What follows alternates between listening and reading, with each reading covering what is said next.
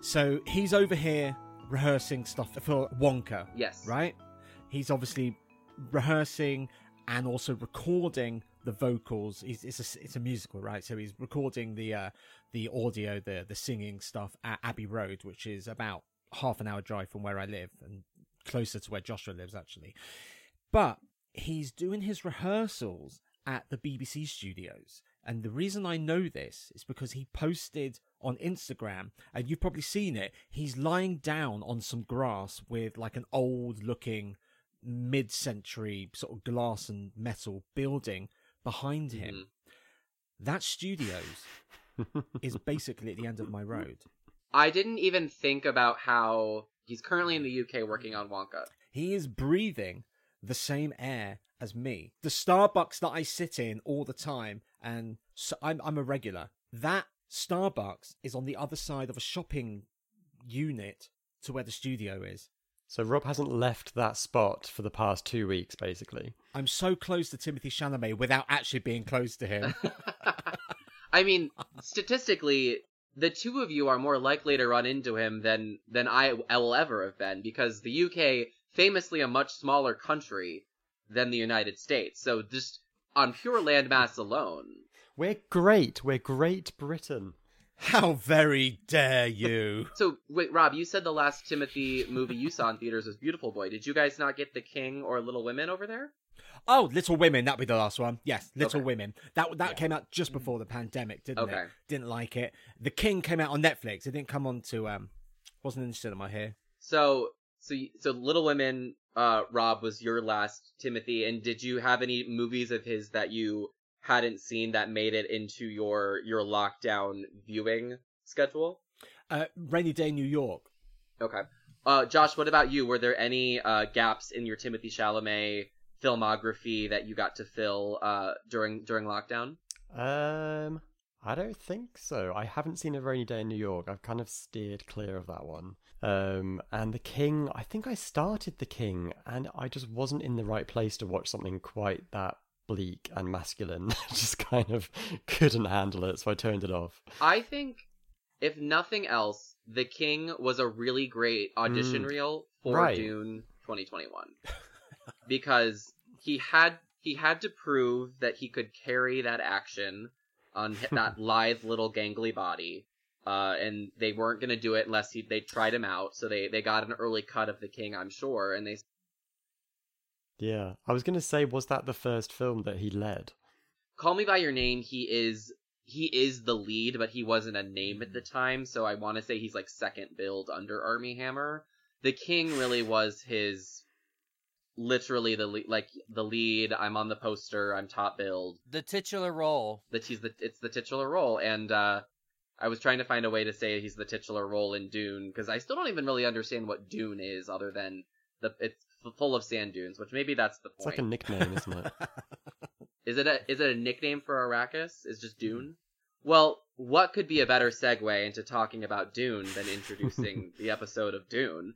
Uh, so hello, welcome to Chasing Chalamet, a once and probably never again bi-weekly podcast that now just comes uh, onto your podcast feeds when there's new Timothy content to talk about, which this weekend, at least in the United States, happens to be the Timothy content weekend, given that we got not one but two new Timothy releases. My name is Dane McDonald. You know me as a confirmed Timothy Chalamet stan of the first degree, and it you know it is it is barely the thing that gets me through my day when I want to give up uh, in the midst of our our pandemic lockdown uh, crazy world. Uh, he is the one thing that gets me through it.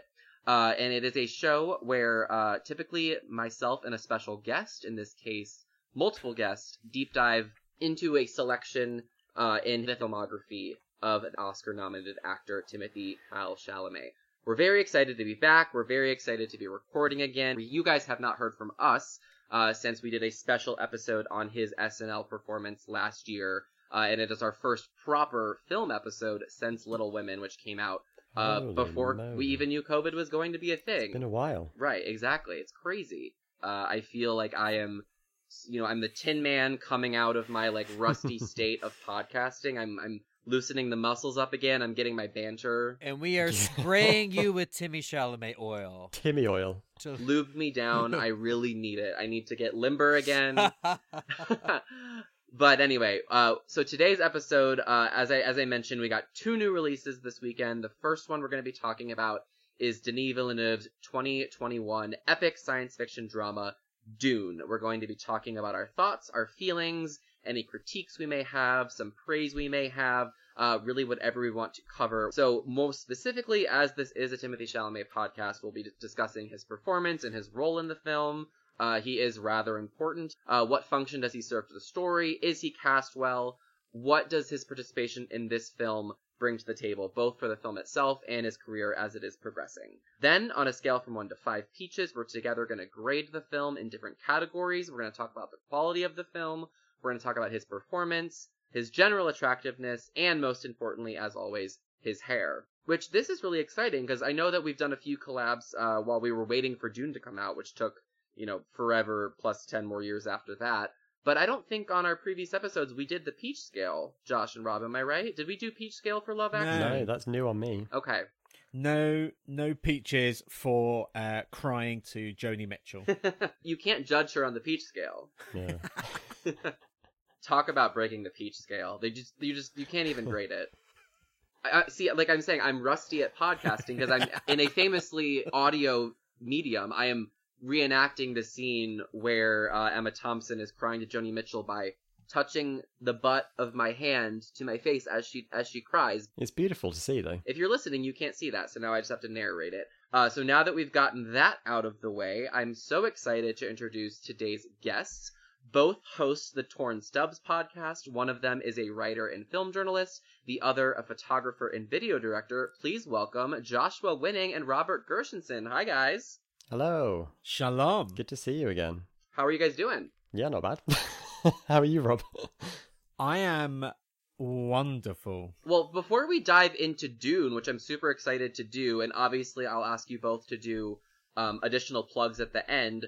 But Josh, you have a book coming out, and I, I want the, the listeners to hear about it in case they're the types to to skip over the end credits and skip all the good promo stuff at the end.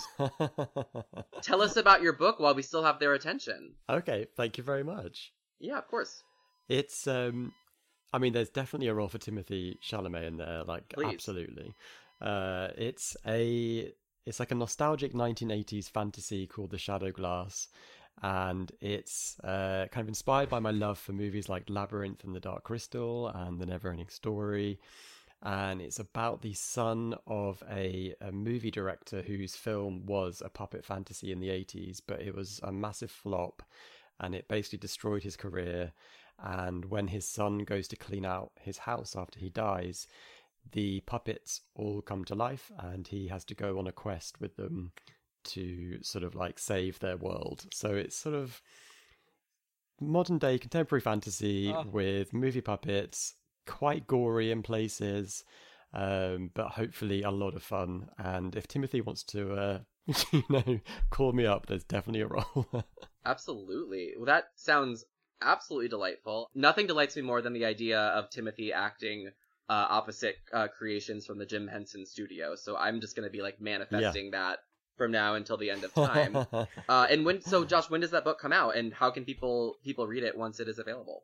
Uh, it's been published by Titan Books and it will be out on the 22nd of March 2022, and that's simultaneous release in the UK and the US. Uh, it's also going to be an audiobook, so that will be coming out around the same time if that's your jam. Um, but you can pre order it anywhere, you know, it's available through Barnes and Noble and Book Depository and Amazon and all the regular places. Um, and yeah, that's where you can get it. Amazing. People should pre-order. Support new artists. Help Joshua pay his rent.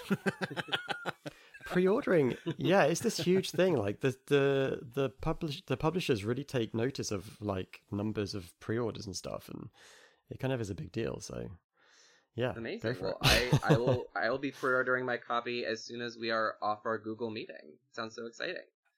I will do it through my my local seller.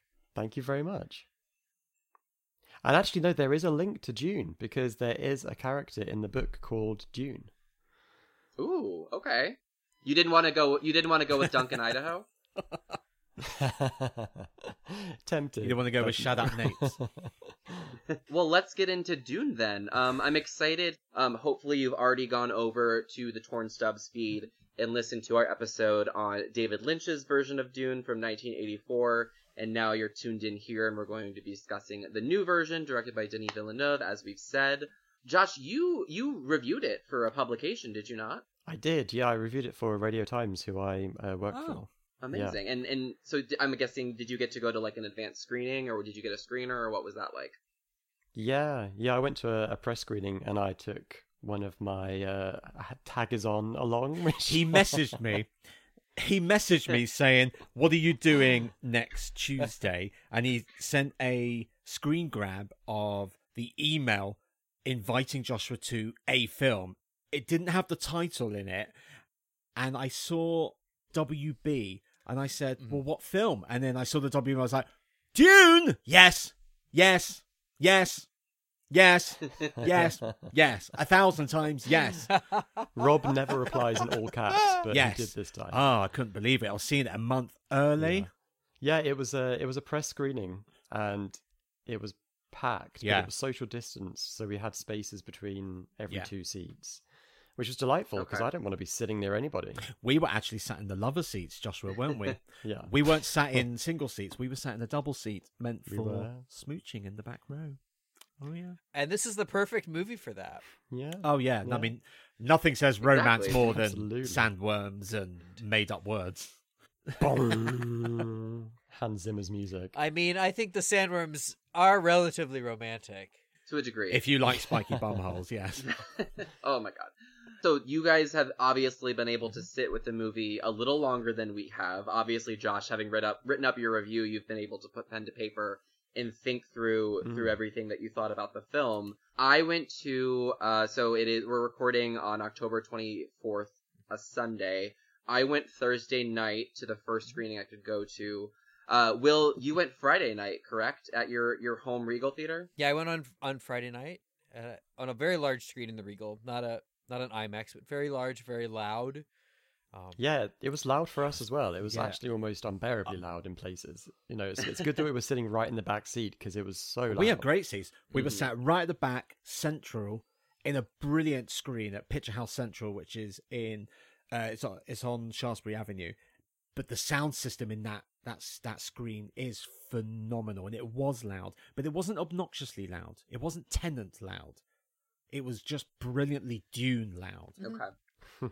well, let's go. Let's go around and give kind of some initial thoughts and insights, and let's stray a little away from from Timothy, just because we're going to cover him so much more as the podcast goes on. Uh, obviously, feel free to mention him, uh, but all I can kind of kick us off. Um, the long and short of it is, I loved Dune 2021. I just was completely immersed in what was happening. I, I think they were probably like the first 20 minutes or so. I was like, it's like being thrown in the deep end, and there's like that brief moment where you're just trying to get your bearings and get your head above water and understand what's going on. And kind of once I got through that, I was so plugged into what was happening that I could not even let my mind wander a bit. Um, it was not a situation where I was thinking about what time it is. I was not wanting to look at my phone.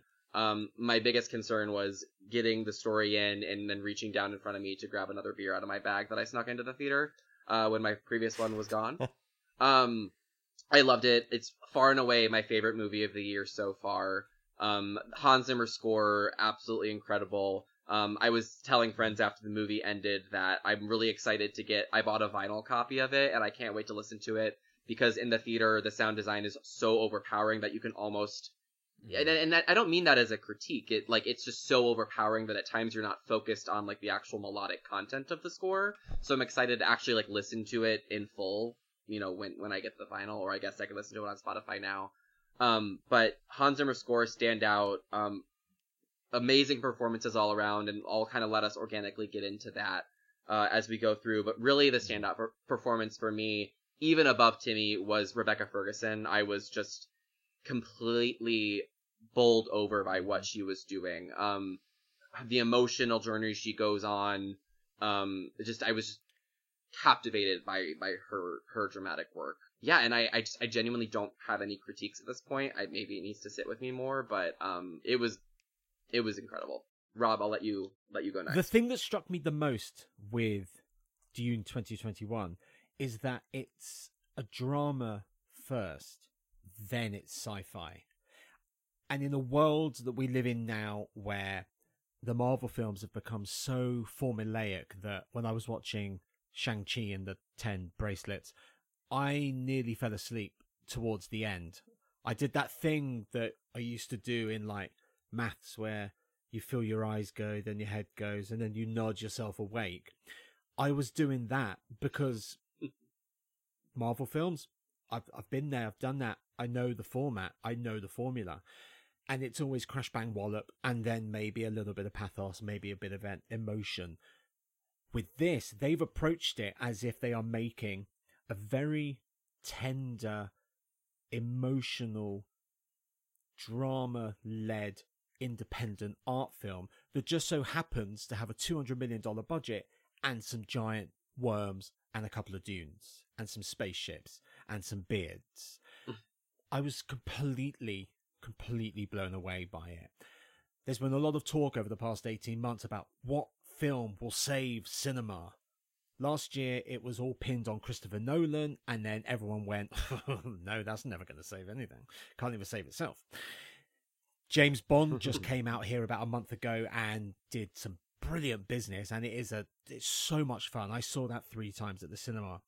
But I think the film that is going to define the immediate post-COVID return to cinema is Dune because it is it is so spot on of what I love in cinema.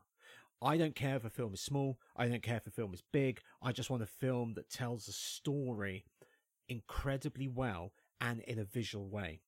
And this film is so fucking good looking. It is such a good looking film, but it's not imagery for the sake of imagery. Everything ties into the narrative. And that's that's the Denis Villeneuve magic. If yeah. you look if you look at all of his films, that's what he does. That's why he was given Dune. And that's why I mean I don't give a fuck about the Oscars, but I would imagine if they don't give him the Oscar for Best Director, then I think we should all riot.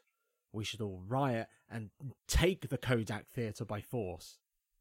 It is a brilliant piece of cinema. In terms of the music, I want, every time I have a revelation, I want this to play.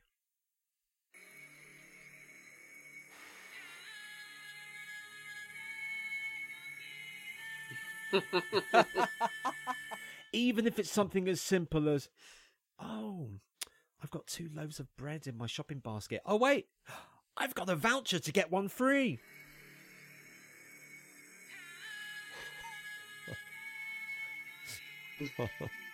I love that little thing. If anyone's interested, that is Gom Jabbar on the original motion picture soundtrack. And if you start it at 113, then you can get the rah, rah, rah I love it. I love it. I love. I also just love that the the music is so infused with sort of an indigenous Middle Eastern flair, mm. and that completely ties into the themes of the film. Everything. It's like this perfect storm. This perfect mm. cinematic storm, and there's always a lot of um. There's always a lot of talk around these big budget films that are actually art films, saying it's very Kubrickian.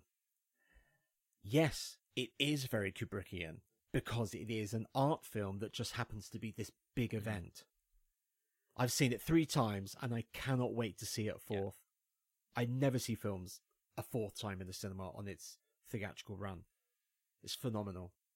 It's just brilliant. Could not agree more. Will, Will, what are your initial thoughts? My initial thoughts, um, and this is coming from someone who has read the book. I think that the design of everything is perfect. The choices made for the houses in Arrakeen, um, the settings for the way the desert should look in Arrakis, uh, the way the house looks on Caladan, the way the ships look, the the hot air balloons for the mining drills, perfect. The costuming, the shields. I think the casting heals a lot of ills caused by the 1984 film's sheer audacious whiteness. And and I think by diversifying the cast you take a lot of the ills of the exoticism that Herbert has really infused into the book and you you diffuse it into something that is more uh more universal and less with a bit of a, a white male gaze towards another culture. I think every performance is really good in this. I think everyone is really doing a lot of good work. Knowing what I know from the book, I think the movie as itself could be better as a piece of science fiction cinema. Because the pacing of it, it doesn't lead to a climactic moment that makes you excited about what's coming next if you don't have some hint about what's coming next. I don't feel like it is exciting enough for Joe Movie Watcher to see Dune and be, I'm excited about seeing the next one.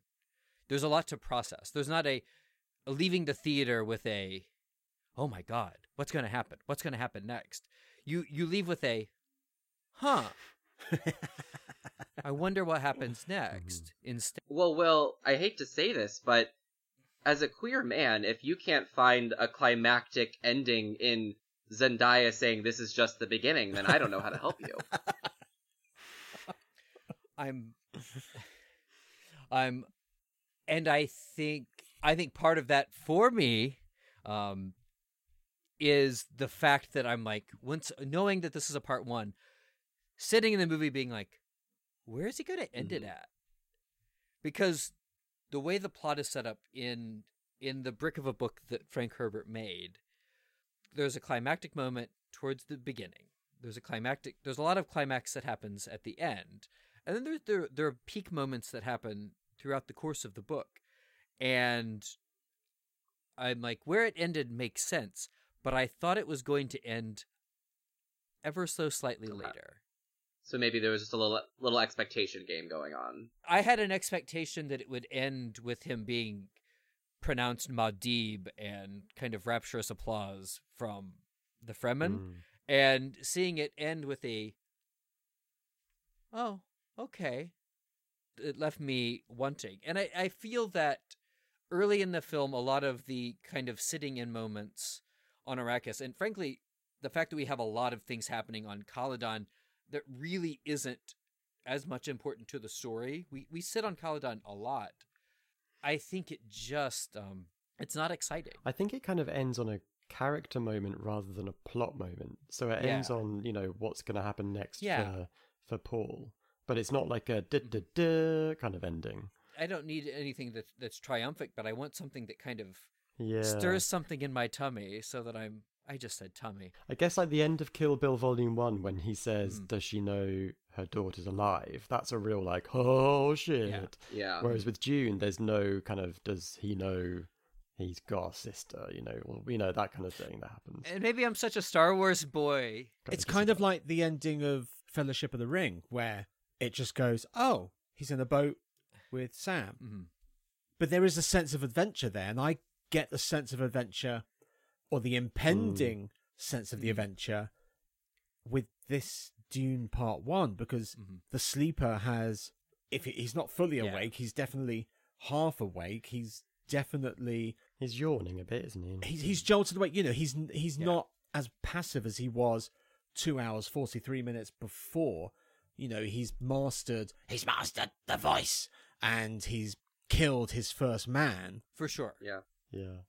Josh, uh, I know people, if they would like to, can go online and, and read your full review, but can you give us a little synopsis uh, on your initial thoughts as well? I can read out my review for you. Do it in your internal monologue voice. You put I- enough work into it, you may as well. Well, Rob kind of called it a drama, which I agree with, but I would go one step further and say it's a coming of age drama. It's very much centered on Paul and his mother, and it's centered on, you know, he starts out as this sort of um, sort of slightly morose, kind of uh, isolated teenager. He's kind of seemingly doesn't really want to engage with much. Like he's too he's too tired to fight today. You know all that kind of stuff. And then you see the Mhm. things that forge him into uh, the kind of warrior that could hold his own against a Fremen. So I think that's what Mhm. gripped me about it was the fact that it, I love coming of age stories. There's just something about them that I just find so joyful, and this does it brilliantly. Um, and just just like the spectacle of it is is sort of spectacular. You know, it's definitely Denis Villeneuve's biggest film, and he's made some big films. And for me, this felt like the original Blade Runner in terms of its artistry and in terms of what it has the potential to do for sci-fi. You know, not everybody loves Blade Runner, the Yeah. Ridley Scott film. I know Rob isn't a huge fan, but in terms of uh, you know, and as as a piece of art, it's flawless. Um, Yeah. and I think that this film does something similar, but actually has the emotional depth that maybe Blade Runner may lack. Yeah, I just think it's I think it's fascinating. I think that it's it's big and and and sort of epic, but also sort of small as well. Like it, it doesn't it doesn't mind having moments of silence. You know, we meet Paul. He doesn't really say that much. You know, he kind of we just have moments with him that are quite quiet in the film and even though it is about spectacle and there are these amazing operatic shots where all that's happening is a, a craft emerging from a lake that's mm. all that's happening but there's just such a weight to it that feels sort of gorgeous and lovely and, and sort of mm. You're being completely absorbed into this world Mhm. yeah i just thought i just thought it's fantastic and i i will watch it again in a Yeah. heartbeat Absolutely, yeah. I'm I, I've only been able to to watch it the once, and I'm I can't wait to see it again. I want to go back and see it in theaters.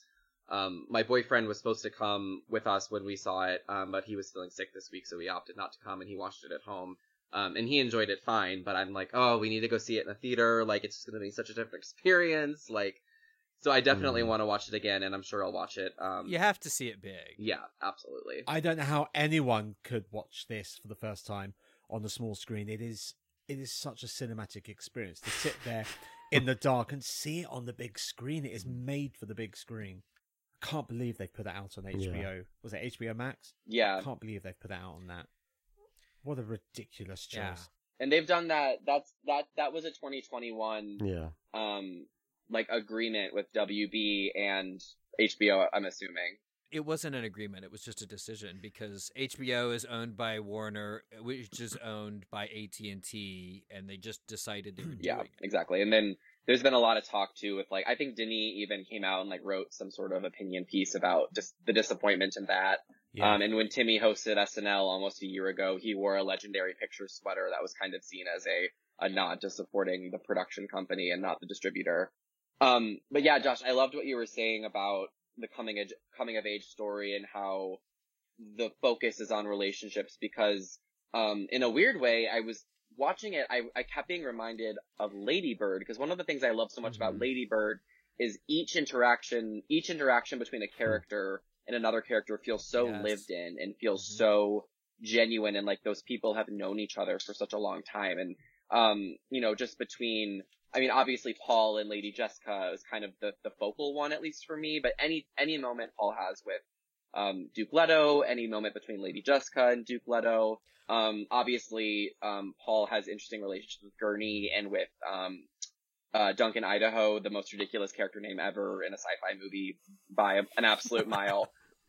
and only jason momoa could ever play him as well Exactly, and and even even this very there's a very small beautiful moment Yeah. where Paul greets um the character played by Stephen McKinley Henderson, who he was in Lady Bird with, and it just each each character interaction is so genuine, and I just love as much as I love the Marvels and the Star Wars, Mhm. and I think those movies do a good job of developing character relationships. You just don't have that mm-hmm. mi- like micro level introspection of character relationships and in a movie that is so overpowering and awesome in every sense of the original meaning of the word awesome to have these small character moments gives you such an emotional investment in what's going on. I mean that breakfast table scene, like that's that's a prime example of di- understanding the dynamic between Jessica and Paul as mother and son and Yeah. teacher pupil, um, and also the fact that there is there is a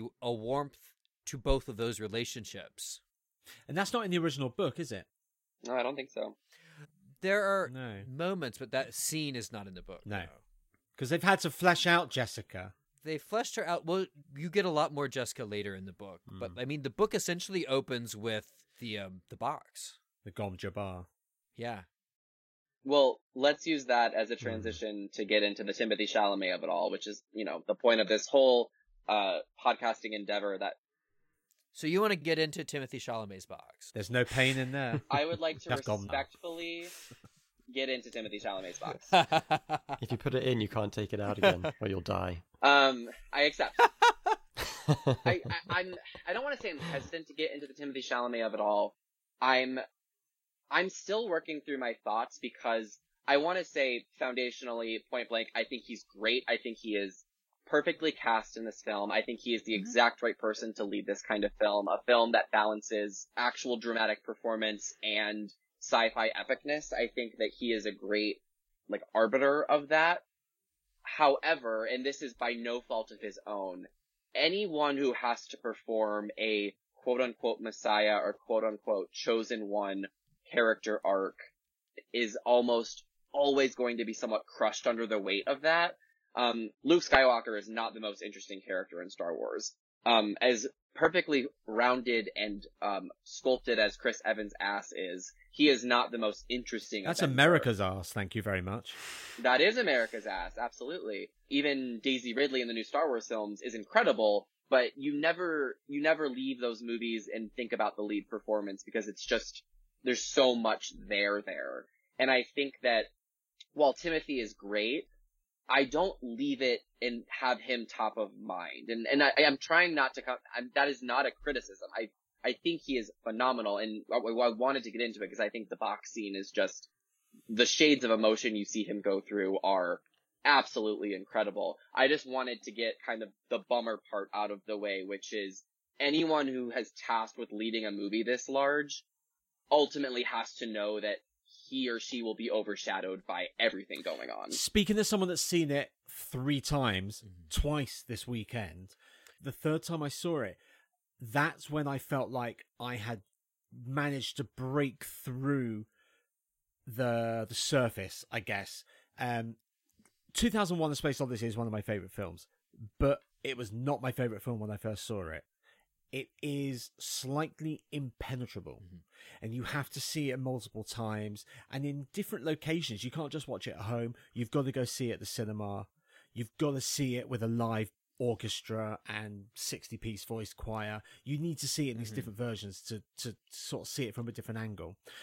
Seeing Dune 2021 three times has allowed me to let some stuff sink in and then see brand new stuff on each subsequent screening. So by the time I saw the third screening, I felt like I'd gotten to a good place with this. It is very layered, and so much so that Timothy Chalamet's performance is very layered.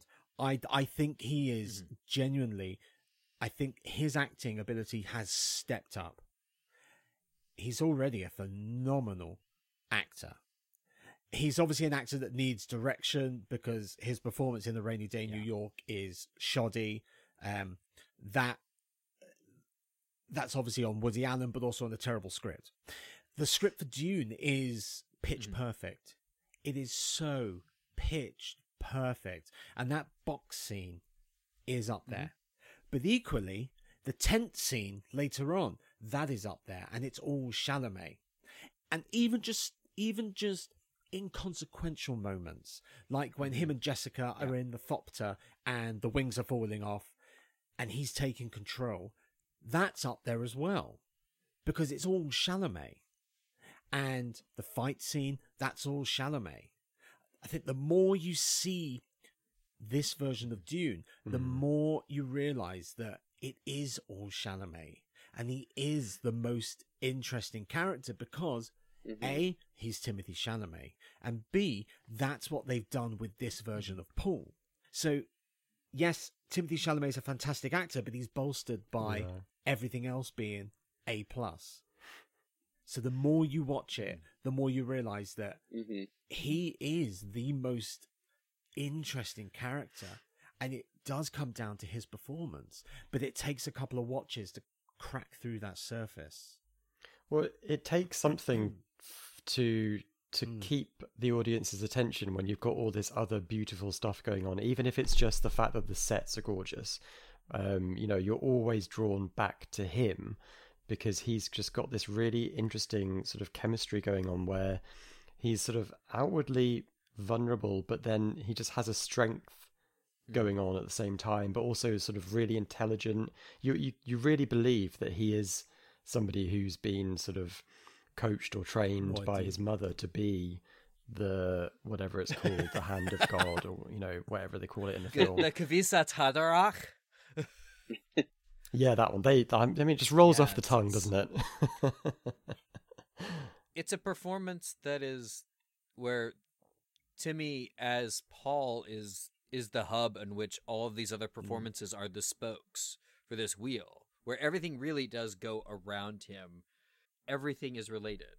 Everything's towards him or about him, whether or not that force of action is about him or what that actor is doing. It all is about what Paul is doing Yeah, doing that makes and what perfect Paul is going to do next. Yeah. And I think that when that is the Mhm. focal, you know, center point, to use your narrative, Will, of any film, you get, I don't want to say distracted, but Mhm. because that is going to be the through line and the consistency, when these other characters get peppered in, Mhm. like Jessica or his father, or when the Baron has like his few scenes, like you're, it, it- there's a newness and an, an intriguingness, because we know Paul's going to be there and we're going to watch his story go. I think on a first blush, Mhm. it's easy to follow those other kind of shorter um presences and screen times because you know Paul's going to be there throughout the whole film. So I, I agree with you, Rob. I think on subsequent viewings, it's really going to sink in how much Chalamet is doing and how focal he is to everything that's going on in the success of Dune. Like it's, you know, we can we can hammer the score in a good way. We can talk about the set design. We can praise all of these things. But if Paul doesn't work, the movie doesn't work. Mm. It's because he's a very poetic actor, and it's a very poetic. Yeah, exactly. It's a very poetic, cere- cerebral film. He is perfect casting. Mhm. I can't see anyone else matching him beat for beat. Any other young actor out there? Yeah, yeah, you couldn't see Tom Holland doing this because Tom Holland has a very different kind of energy going on. yeah. with with the way that Paul is as a character and the way Paul is written, you you're you're going to come away thinking about other actors because the other actors are there is more charm to Yeah. their characters. Like Duncan Idaho is Mhm. charming. Like Gurney Halleck with his kind of stubborn militarism is charming. But did you not find Paul charming at all? His sort of, you know, he is he is basically an emo loner, isn't he? He oh no, he is he is charming, but he's not as charismatic because he's always just like being pulled in all of these directions. But maybe that's a that's a choice. He, Mhm. I don't think he can Mhm. be charismatic to start with because that's got to come later. Yeah, oh no, I don't I don't think he should be. I mean, I, I, I think to go back to Josh's point, in a coming of age story, whoever we're watch coming of age is famously not Mm. fully formed. We're watching Paul figure out who he is, Mm. and he is surrounded by people who know who they are. Lady Jessica knows who she is. Duke Leto knows who he is. Duncan Idaho and Gurney, they all know who they are and what their roles are in this universe. Paul is the one character who doesn't. So we're watching him figure out who he is, and I think when I think when we're saying Mhm. charismatic, it's these people are are solid in who they are, and while Timmy is charismatic and can carry this film on his talent and his bone structure, Mhm. the character of Paul has yet to be charismatic. I think. Yeah. And and the nature of what part 2 will be is Paul learning more about who he is, and everyone else learning less about who they thought they were. Interesting. so, not to jump ahead too much, but do you think that um, obviously they made part one without part two being greenlit? And that seems like a risk, but is it actually so that Timmy can grow up a little bit and he can age up slightly into part two so that they can play around with something a bit different?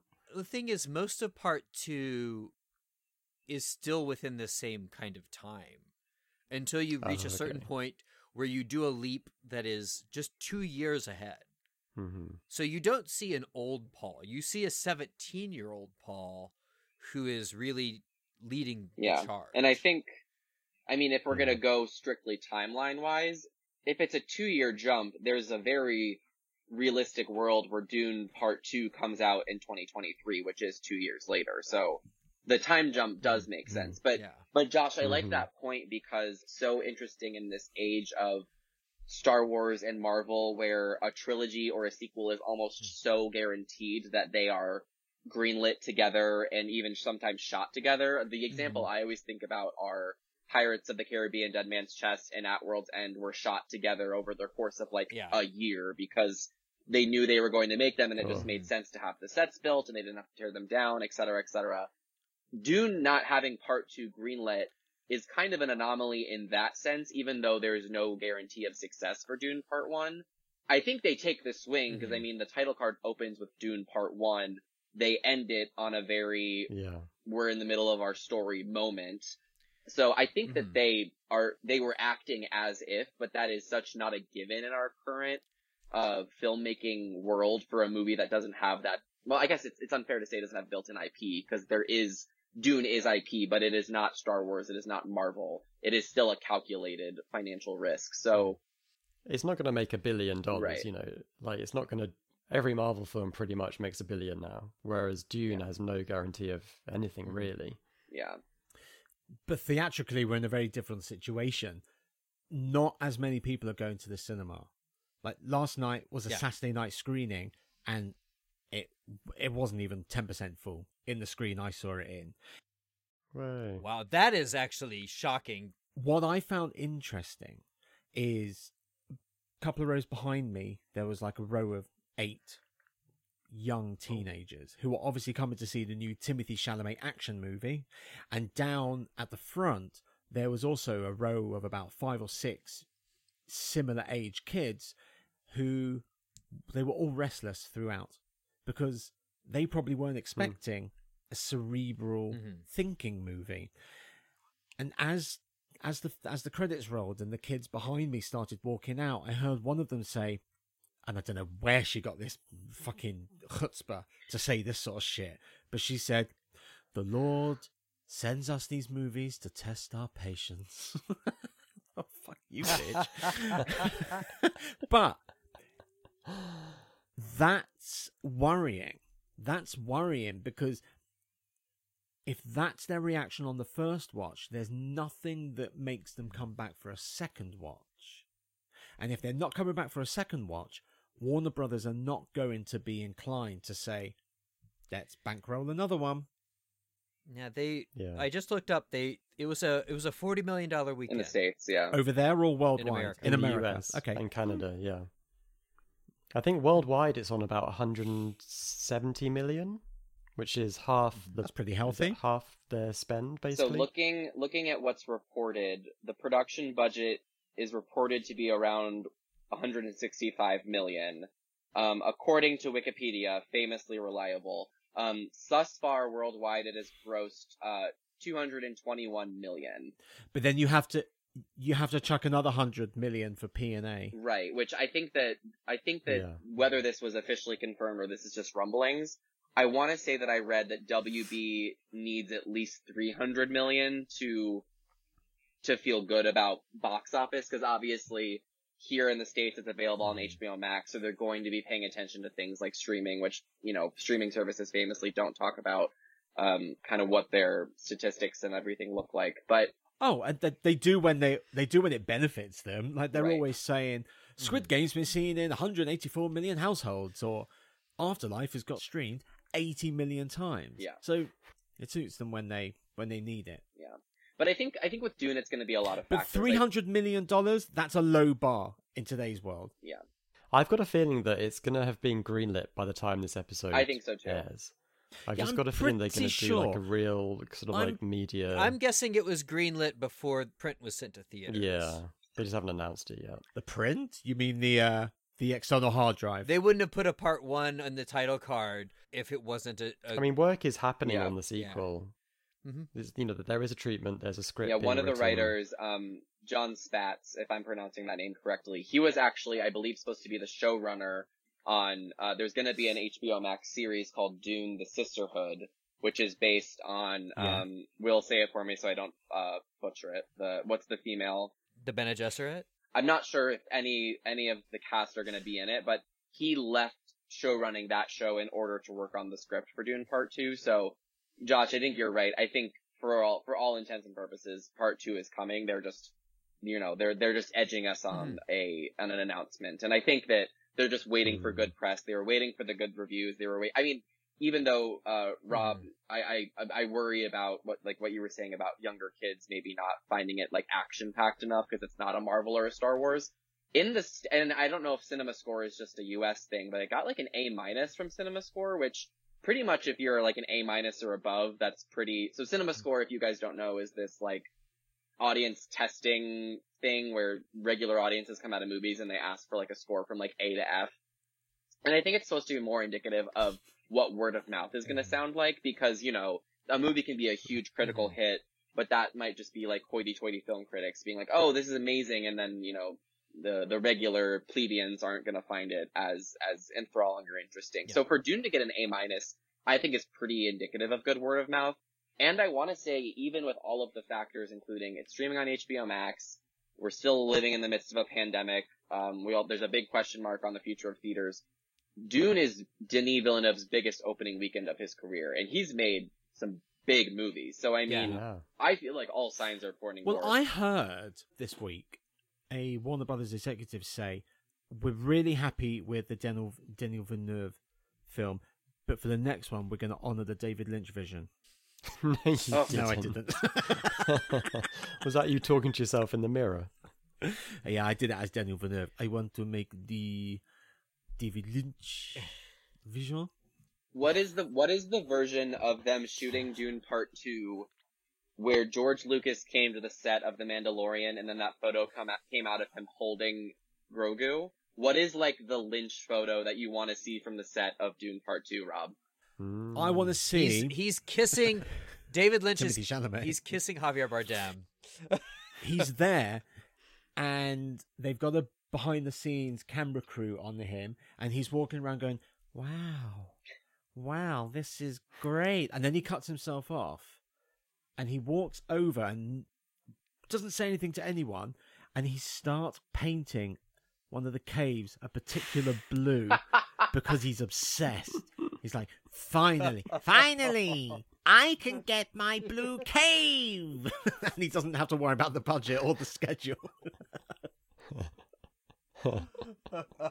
I really want him to be invited to the set of Dune Part Two, and I want him to show up with, um, what was the stunt he pulled where he wanted to get Laura Dern nominated for Inland Empire, and he like sat oh out, with the cow he sat outside with a cow and a giant for your consideration sign. I want him to bring Yeah. that exact setup to Dune Part Two, sit and just watch, and I want a press photo of that. well if he does do that then the cow will have to be wrapped up upside down like the cow was in his version of dune when the, the nephew walked in and ripped the face off and ate it but i would like him to reprise his role as headset worker man in his version of dune but i want that character that character can get his own spin-off actually should get his own mandalorian style hmm So, so they can Origin they can simultaneously debut Dune the Sisterhood and Dune Headset Worker. Yeah. well, do we have any closing final thoughts on Dune before we move into uh, the Peach ratings? oh yeah, I'm excited about this. see it just go and see I it. just I just have to say that I find it really interesting that there was this weird synergy between Villeneuve and Timmy, where when Villeneuve was writing the script, he was picturing Timothy Chalamet mm. and he had no other options in his mind. And so he was secretly thinking, I really want this kid to play this role and he's going to be amazing. Meanwhile, Timothy Chalamet hears that Dune is being made and he's like, I better fucking, I want to play this role. I need to get in there. So every time he bumped into Denis Villeneuve, he was like, hello, hi again, and hi, you know, like really making himself known. And it wasn't until they had a meeting in Cannes where they just decided to work together that it kind of all of that came together. But I just love that they were separately both thinking the same thing. It's Chalamet just, had actually perfect. auditioned how you for the role in Prisoners. The um, the young, the young kid, um, Hugh Jackman's son. The, Oh, the role that eventually Oh, went really? to um, the kid from Don't Breathe and Thirteen Reasons Why. That kid, Oh, Dylan, Dylan something. Yeah, don't know his name. think Don't know it's his like name. Good Dylan- actor, yeah. Yeah. Mook, Mook something or other. But Interesting. so he he he'd crossed paths with Denis Villeneuve. Hmm. Yeah. He was on his radar. Well, I liked your point of manifesting because it makes me think of that clip. I want to say it was. I don't remember if it was the 2019 or 2020. It was one of the Oscars, and there was a great clip of Amy Poehler and Maya Rudolph like coming down the escalator at the Kodak Theater, and Timothy was right behind them, and Maya Rudolph kind of like recognizes it's him, and she turns around and goes, "You love my husband," because that was like right when you know anytime anytime they were like asking who Timothy wanted to work with, he would say like Paul Thomas Anderson. So he was very much like manifesting being cast probably in Licorice Pizza, which obviously didn't happen. But he really is a, he really is a young actor who kind of drops breadcrumbs. Maybe maybe he's maybe maybe he's a surprise. I would love in that. I would love you that. know? Hmm. All right. Well, Josh is excited about the peaches, so let's get into the peaches. Uh, just a reminder, we are going to rate the movie, uh, Tim- Timothy's performance, his attractiveness, and his hair, uh, all on a scale from one to five peaches.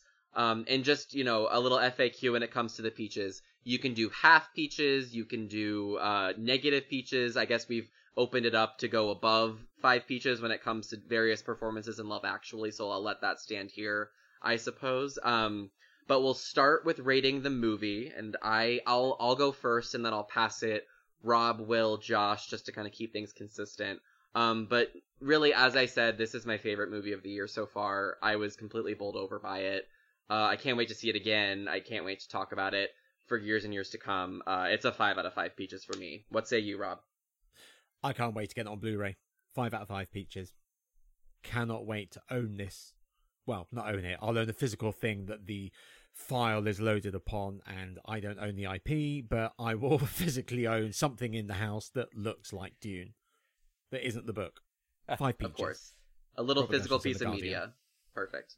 Exactly. All right. What about you, Will?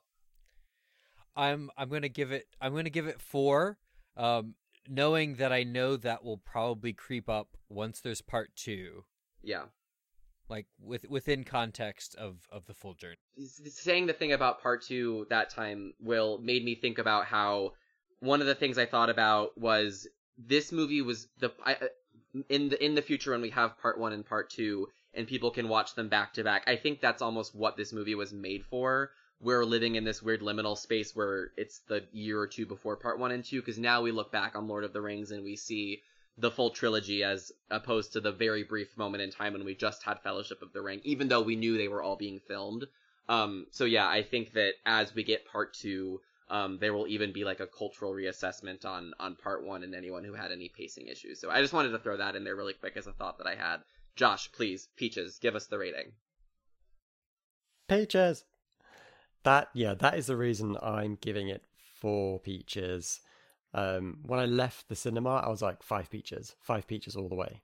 But then after sort of reassessing and putting my thoughts together, it it doesn't feel complete without the next part. So it's four peaches for now, but I could see it becoming a five peach film.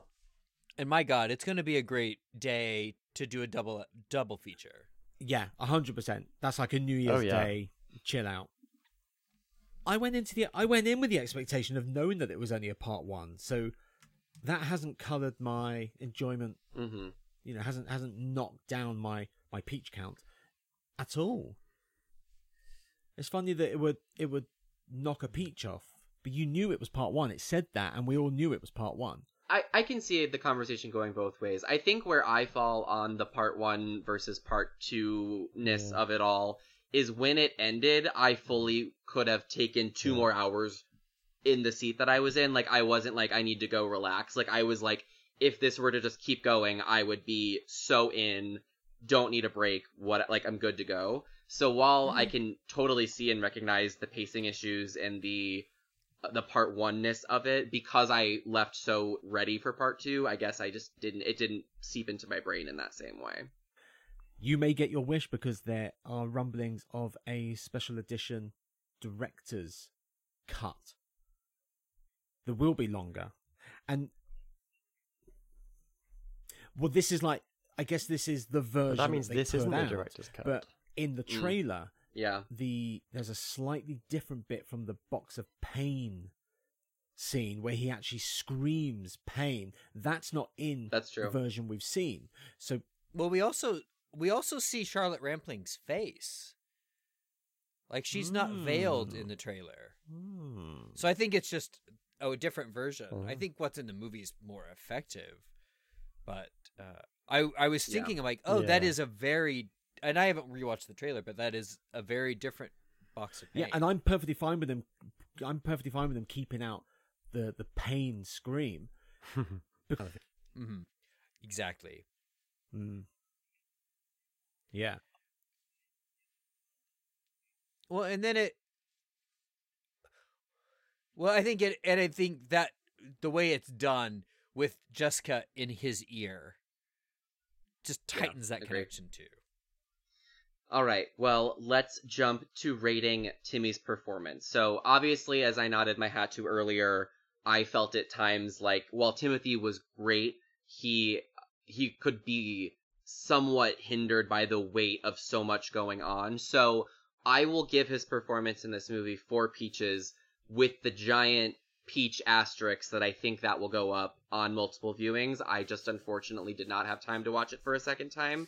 So as it stands now, I'm going with four peaches for the performance. Mhm. Um, please, Timothy Chalamet stan community, don't come at me for that. I'm just giving my truth. I think it is an incredible performance. There was just so much to take in that there were times when I couldn't focus on his perfectly structured, beautiful face, which is so hard to fathom. But when you're in a Dolby theater and Denis Villeneuve is just throwing visual after visual at you, sometimes you forget about um, the twink that you started a whole podcast Whoa. about. So it's four four peaches performance Six for me.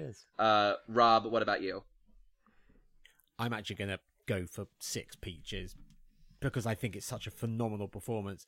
That box of pain scene is phenomenal. The the tent scene is brilliant. He's just he's a master of his craft and it's scary because he is only 25. Can you imagine what is more to come? Can you imagine what we're going to get in the next 10, 20 years? I think he's only going to get better. I just hope he doesn't do a, a Robert De Niro. Agree. And I, I have, I am gonna officially invoke the sixth peach and title it the Emma Thompson, uh, the Emma Thompson mythical sixth peach, as it is as created in her name from her wonderful work in Love Actually. So, um, for those keeping score at Thompson's home, this is only this is only the second appearance of the mythical Emma Thompson sixth peach. One for her performance in Love Actually, and now uh, as Rob's designation of peaches uh, for Timmy's performance in Dune. So congratulations to Timmy on that. I'm sure it is his most uh, treasured and honored accolade that he's received thus far in his career. Uh, Will He has gone Timmy's full Thompson.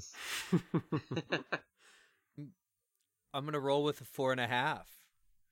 Great, nice. I think with with the what he's doing on his own and what he's doing in each specific relationship is just fabulous. Agree. Josh, what say you? I say five. Five peaches, full full set, very ch- charismatic. Denis Villeneuve says that he has tremendous charisma, and I agree. Brilliant. Well, if you had told me I'd be coming in here with the lowest Timothy performance peach rating, I wouldn't have believed you. But here we are. Crazy things happen every day. Uh, like I said, I'm sure I'm sure it's only going to rise in my estimation, but that's where I'm at for the moment. All right, let's get into the good stuff. Now we're going to rate Timothy's attractiveness on a scale from one to five peaches. Um, to no one's shock or surprise, I'm gonna go with five. I'm still too hesitant to invoke the mythical six Emma Thompson peach because it's still new to me.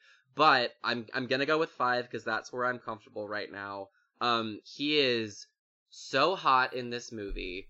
He is so goddamn attractive. Um, there are just shots where his bone structure that was cut from fine Italian marble and beautiful diamond crystal crystal shapes just pierced through the screen. I didn't need to see it in 3D to feel like that chin was just gonna slice my fucking face open.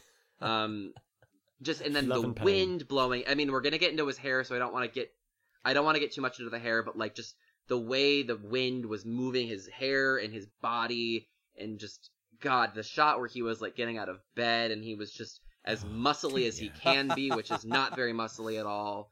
Um, between this and French Dispatch, it's a great weekend. I saw this tweet. It's a great weekend for movies with jokes about Timothy Chalamet's lack of muscles. Um, yeah, he's he's incredibly hot in Dune. Five out of five peaches. Uh, Rob, what do you have to say?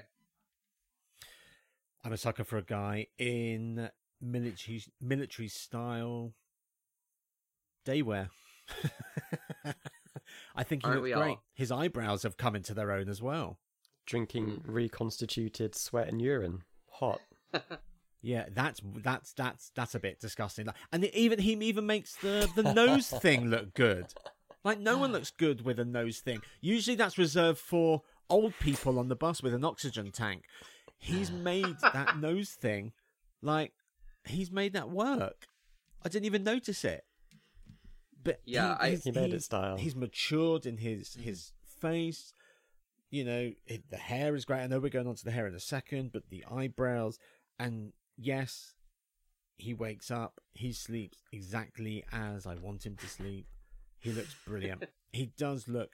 But what's interesting is they didn't make No. him beef up for this role, Mhm. That would have been to a detriment. and to... it's the right decision. Yeah, agreed. exactly because he's meant to be this this youngster right? His his attractiveness isn't what carries him. Even though he is phenomenally good looking it's his performance. If you had someone 10 years ago this was made 10 years ago we'd be talking about a Zac Efron movie. And it Oh would my be a very different but it would be a very different conversation because it would literally be how many times can we have Zac Efron topless in the desert? It's so hot. Totally. this yeah. isn't a gratuitous male gaze film. Uh, Rob, did I hear a peach rating in there? Um, it sounds like a five, but I want to just get it on record. Oh, it's always a five. Okay, perfect. Always a five when it comes to Timmy. Will, Uh, I mean, I think I see no fault. Uh, I'll I'll give it five. You know, the military uniform, the casual tunic. Um, I think the the construction and design of the still suit works really well on his tiny body, and I think it is to.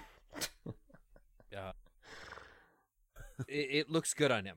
He he's able to wear it well, and yeah, he's he's looking more and more like an adult, which is Mm. more appealing to me a as beautiful boy is grown adult. up. Oh. Sure. I'm gonna take that not as a dig at me, just because it Well, sounded I'm like I'm one. I'm we'll move on. quite a bit older, so Sure. Uh, Josh, what say you when it comes to Timmy's attractiveness? Yeah. What's uh. I think he is. It's sort of miraculous the way he can pull off wearing a dusty, like military onesie, um, and then I love the uh, I love the long coat. Like he looks like he's a rock star. He's kind of styled like a rock star. that's a. Um, I want to wear that. I want that coat. I know with that big buckle belt. Is and this those the coat? Is this the coat when he's looking out? Yeah, it's the one he's wearing when he goes to find Leto.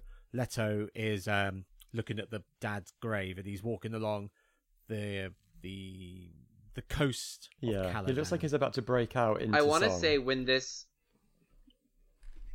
when this still came out, I want to say my reaction was Kylo Ren found Yeah. because Timothy has reclaimed space black uh, costumes. yeah. Um, yeah, he he looks he looks incredible there. All right, we've been teasing it. We got to get to it. We got to talk about it. We got to talk about the hair. All right, clears throat.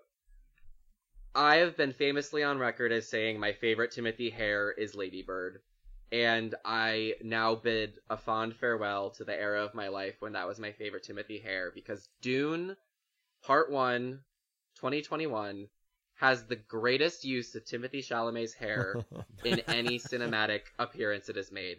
We get it slicked back. We get it in his face. We get it with the wind blowing. We get it uh, just the, the we get it in sunlight. We get it in darkness. It is just there the the journey the journey that Paul Atreides goes on to become the Messiah.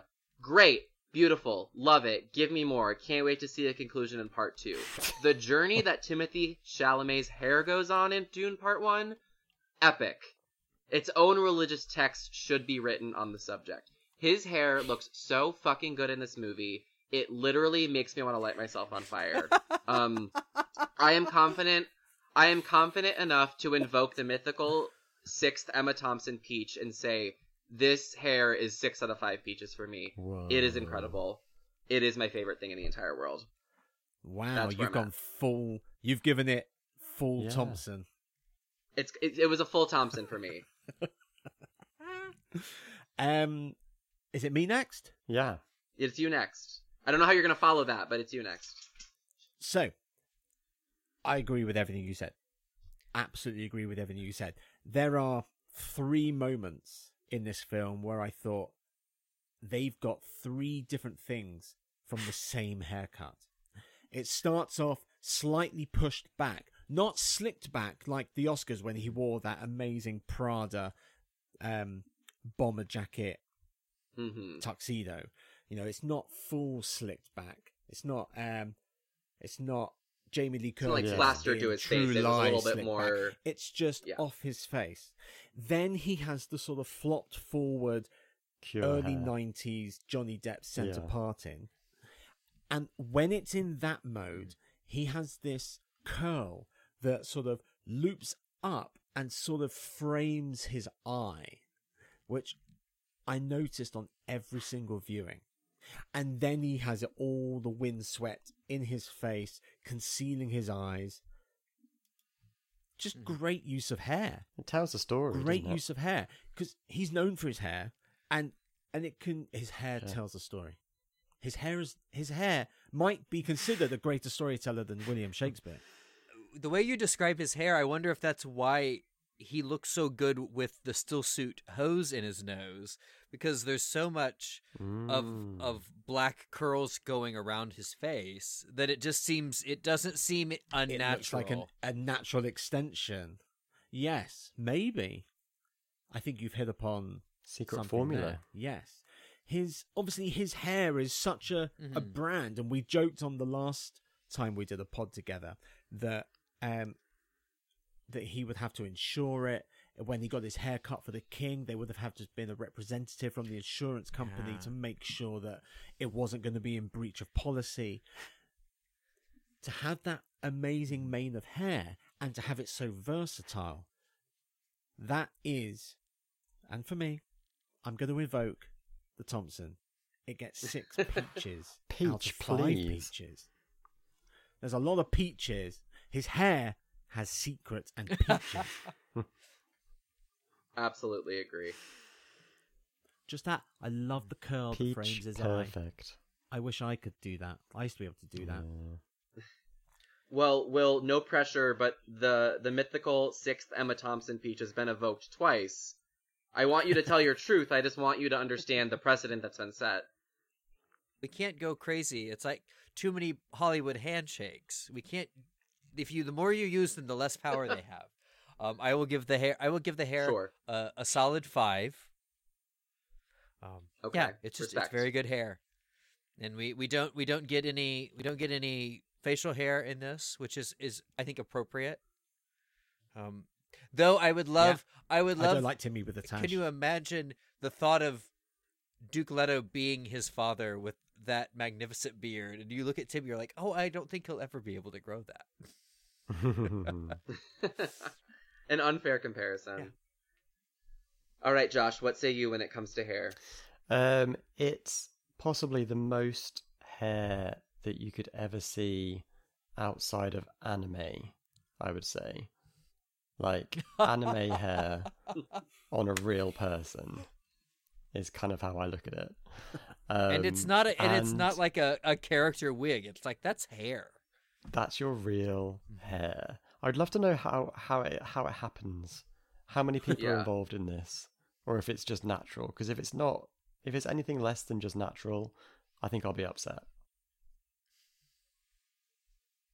Is how I feel. yeah, I mean, I think it's It the most natural thing that's ever occurred on. yeah, I the face really, the I really think it's true. Yeah, I think it's just like a unicorn. I think unicorn hair. I think the I think there are direct lines between Timothy Chalamet's hair and the Big Bang. you might you might need to do a little a little digging on that one to confirm, but I think you're onto something. Yeah. I think I think uh, just gut feeling. I'm not a scientist. I'm not, guys.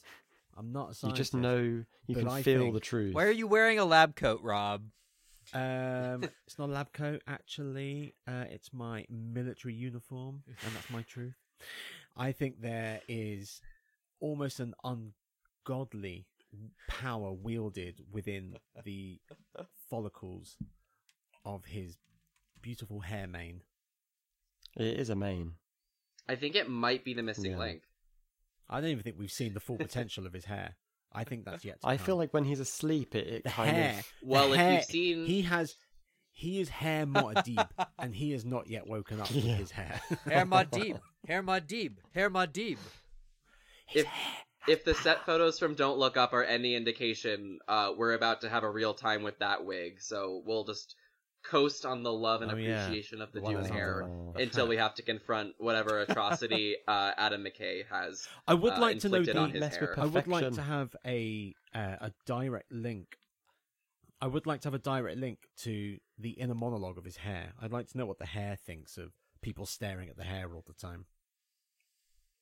Well, loves it. Rob, in this new age of narrative narrative podcast, I think you've really hit hit a hit a nerve there. You need to create the, the, the narrative podcast that is the inner monologue of Timothy Chalamet's hair from the from the from the beginning of his life up until now. There's so much runway there. Get me Aaron Sorkin now. He will write it. He just won't be allowed to direct it. No. If Sorkin does it, we're only gonna get like three monumental moments in hair history, though. So we're really gonna have to be like picky when it comes to which ones we let him we let him talk about. That's perfectly fine. Three monumental moments of Timothy Chalamet's hair is better than none. I agree. Well, I think that about covers it for uh, this this grand return to form of chasing Chalamet. That's a little presumptive of me to say, but I'm I'm gonna I'm gonna go with it anyway. Um, Josh and Rob, guys, thank you so so much for spending your Sunday with us. It was not only a pleasure to talk about Denis Villeneuve's Dune, but also David Lynch's Dune, which, for all its shoddy, shaggy messiness, is quite an enjoyable time. Uh, and nothing brings me more joy than to listen to Rob talk about how much he loves it. So, Rob, where can people find you on the internet? they can find us at Torn Stubs Pod. That's on Twitter. And you won't find us anywhere else. Perfect. Only place you need to be. Mhm. Uh, Josh, you want to give your book one more plug before we sign off? sure. It's called The Shadow Glass. It's out in March 2022, and it's pure 80s nostalgia. If that's your jam, then come check it out. Pre-order today.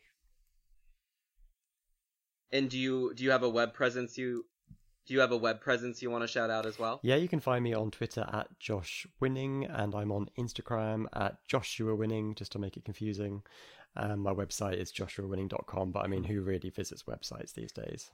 If people are interested in great photography, then they can probably log on to many websites with great photography, but also my Instagram if they really want to have a look at some photography at Robert G underscore 1983 because I am the 190 83rd Robert G.